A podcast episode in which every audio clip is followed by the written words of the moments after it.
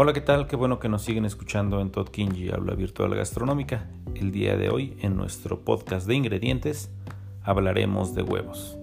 Así es, el huevo es por mucho el rey de la versatilidad en los alimentos, aplicable tanto en cocina caliente como salada, fría o dulce, es un ingrediente en ocasiones indispensable.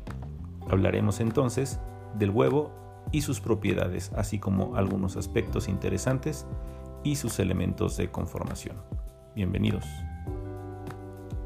El huevo cuenta con más de 30 proteínas globulares ubicadas mayoritariamente en la clara, en forma de albúminas, también conocidas como ovoalbúminas. Estas favorecen la formación de espumas y merengues. Contienen fosfolípidos principalmente en la yema que estabilizan emulsiones como la mayonesa, algunas vinagretas y aderezos en los que éste se emplea. Presenta también un interesante contenido en betacarotenos, antioxidantes, minerales y vitaminas, lo que lo hacen un alimento nutritivo perfecto y además completo. La coloración de la yema depende de varios factores, por ejemplo, la presencia de zeaxantina y betacarotenos, la edad, la alimentación, la frescura y la raza de la gallina. las dobles yemas aparecen cuando la gallina joven no ha regulado aún su proceso de ovulación. La clara coagula alrededor de los 63-63,5 grados Celsius, mientras que la yema a 8 grados más o menos por encima de esta temperatura, o sea, entre los 70 a los 72 grados Celsius. Esto dependiendo de la concentración, la frescura, el pH, etc.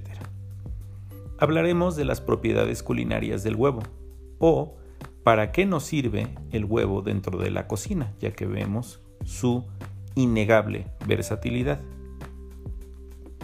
Primero, espumante y aireante la encontramos en la clara. Clarificante en la clara. Aglutinante o coagulante en ambas, tanto en la yema como en la clara. Dorante en la yema. Saborizante en ambas, o sea, en la yema y la clara.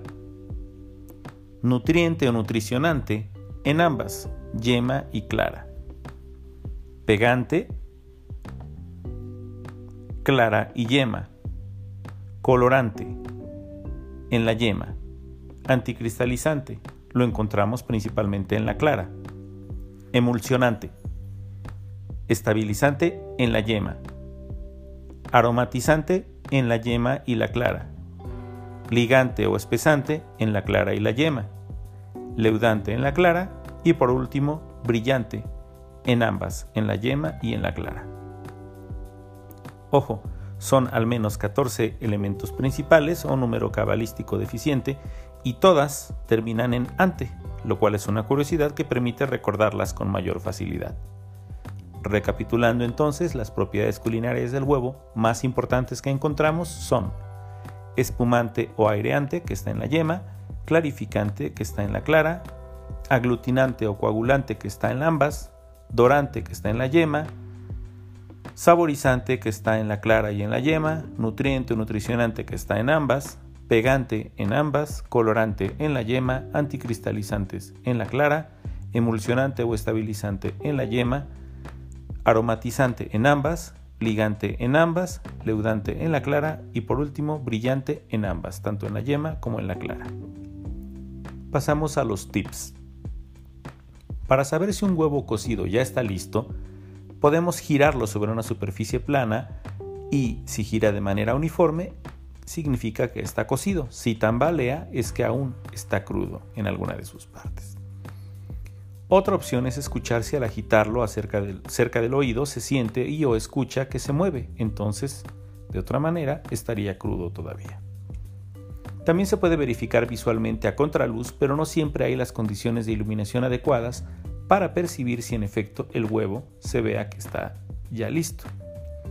Cuando cocinamos un huevo hervido, si iniciamos a partir de agua fría, contamos de 17 a 18 minutos y si es de agua caliente, de 10 minutos empezamos la cuenta, cuidando que no venga directamente del refrigerador o la nevera, ya que se romperá el cascarón por el choque térmico. Al terminar la cocción, debemos sumergir los huevos hervidos en agua muy fría con un poco de hielo y sal para que el quel formado por la clara se contraiga y después se pueda despegar más fácilmente a la hora de cascar y pelar el huevo. Es recomendable durante la cocción del huevo, en el caso de los huevos hervidos, duros o cocidos, girarlo con una pala mientras se complementan las primeras fases de la coagulación al inicio de la cocción por el hervido. Así mantendremos la yema bien centrada y con ello denotará una mayor frescura a nuestro producto. En los huevos estrellados, también conocidos como over easy, se pueden agregar un poco más de aceite y un poco de sal a la sartén, así evitaremos que se adhieran demasiado al fondo de la misma. En el caso de preparar huevos revueltos, es recomendable como tip añadir crema o leche, ya que la caseína de este o de esta reblandecerá las fibras del huevo, haciéndolo más elástico y resistente. Además de que se verá también más esponjoso, al tiempo que le brinda humectación, lo cual evita que se reseque demasiado.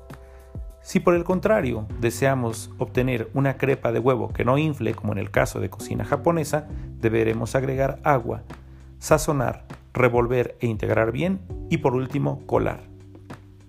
Hay que mantener los huevos en refrigeración para que duren más y en mejor estado y cascarlos uno a uno en contenedores separados para evitar la contaminación de una tanda o conjunto de algunos de ellos por el caso de que salga alguno malo y esto nos haga desperdiciar los que ya estaban previamente cascados en el contenedor. Para ello también sirve olerlos y visualizarlos. Su olor deberá ser neutro, sin trazas de sangre ni presencia de sustancias extrañas ajenas al producto. Como tip, cuando un trozo de cascarón se va a nuestra mezcla con el cascarón de otro huevo que hayamos abierto anteriormente, podemos atraer sin andar persiguiendo ese trozo perdido de cascarón. Si un huevo se rompe, lo recomendable es usarlo de inmediato. De lo contrario, está la opción de guardarlo en un contenedor hermético bien tapado y durará aproximadamente dos días en buen estado de refrigeración. No se recomienda lavar los huevos, sino justo antes de ser cascados y empleados en alguna preparación, esto debido a que el cascarón es una película permeable y porosa que al lavarlo se volverá más porosa aún. Esto puede deteriorarse con mayor facilidad y provocar o permitir la contaminación cruzada directa o indirecta. Los elementos de conformación del huevo son los siguientes. Cascarón, cutícula, albumen o clara densa, clara líquida o clara fluida, cámara aérea o cámara de aire, chalaza principal, chalazas secundarias, membrana vitelina que rodea a la yema, yema o vitelo, que también se subdivide en yema amarilla y yema clara, disco germinal o blastodisco y membrana testácea que es la que está por dentro del cascarón y en ocasiones tenemos que romper para poder abrirlo de manera correcta. Por último, ¿cómo hacer un huevo cocido o un huevo duro perfecto? Bueno, necesitaremos agua para la cocción, agua fría potable y lista para tomar, que deberá estar fría o con hielos y un poco de sal. Esta la utilizaremos para frenar la cocción y cascar eliminar el cascarón más fácilmente, los huevos, un poco de sal y los huevos. Procedimiento. Retiramos los huevos de la nevera o el refrigerador por lo menos 10 minutos antes de empezar la cocción. Calentaremos el agua en un recipiente o cacerola a fuego alto. Cuando esté por hervir colocaremos los huevos en el agua y dejar a fuego máximo sin que el agua se riegue, procurando que cubra los huevos por lo menos 1 a 2 centímetros por arriba. Cocinar durante 10 minutos. Mientras se cuecen los huevos, preparar el baño de paro o sanglé, que es muy importante, con agua fría, hielos y un poco de sal. Esto hará que se derritan los hielos pero que se mantenga la temperatura. por un fenómeno llamado descenso crioscópico, y esto ayudará de diversas maneras a nuestro proceso, a que los huevos se enfríen rápidamente, encogiendo el gel formado por la clara, lo cual hará que se separe más fácilmente del cascarón, al tiempo que reduce el calor residual que podría sobrecocinar o sobrecocer los huevos, haciendo que la yema se vuelva grisácea, verdosa y arenosa, y además desprenda olores desagradables. Se dan unos pequeños golpes a los huevos al entrar en el agua helada a fin de que ésta vaya entrando por debajo del cascarón y sea más fácil retirarlo sin dañar la superficie de la clara previamente ya cocida. Por último, se escurren y se dejan enfriar.